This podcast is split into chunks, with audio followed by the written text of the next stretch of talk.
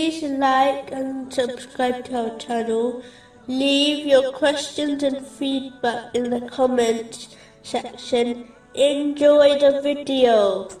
Moving on to chapter 23, verse 1. Certainly will the believers have succeeded. True belief involves fulfilling the commands of Allah, the Exalted, refraining from His prohibitions, and being patient with destiny, according to the traditions of the Holy Prophet Muhammad, peace and blessings be upon him.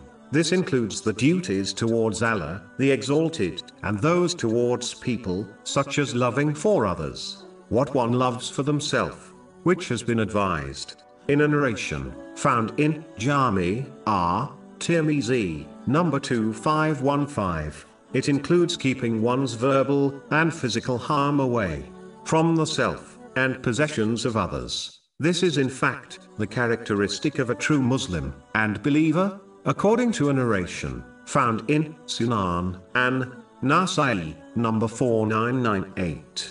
This requires one to learn and act on Islamic teachings. It is through this attitude which led to the success and superiority of the companions. May Allah be pleased with them.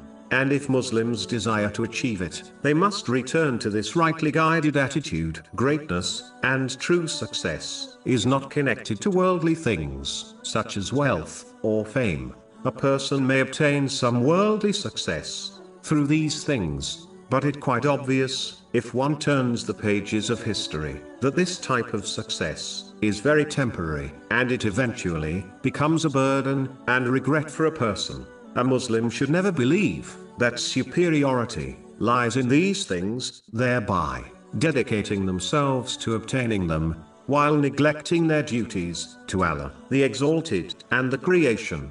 Nor should they look down at others who do not possess these worldly things, believing they have no value or significance, as this attitude is completely incorrect. In fact, the Holy Prophet, peace and blessings be upon him, has advised, in a narration found in Sahih Bukhari, number 6071, that the people of paradise are those who are considered insignificant by society, and concluded that if they took an oath on something, Allah, the Exalted, would fulfill it for them. True honor, success, and greatness, in this world, and the next lies in piety. So the more one sincerely strives to fulfill the commands of Allah, the Exalted, refrain from the prohibitions of Allah, the Exalted, and be patient with destiny, the greater they are, even if they appear insignificant to society. Chapter 49, verse 13.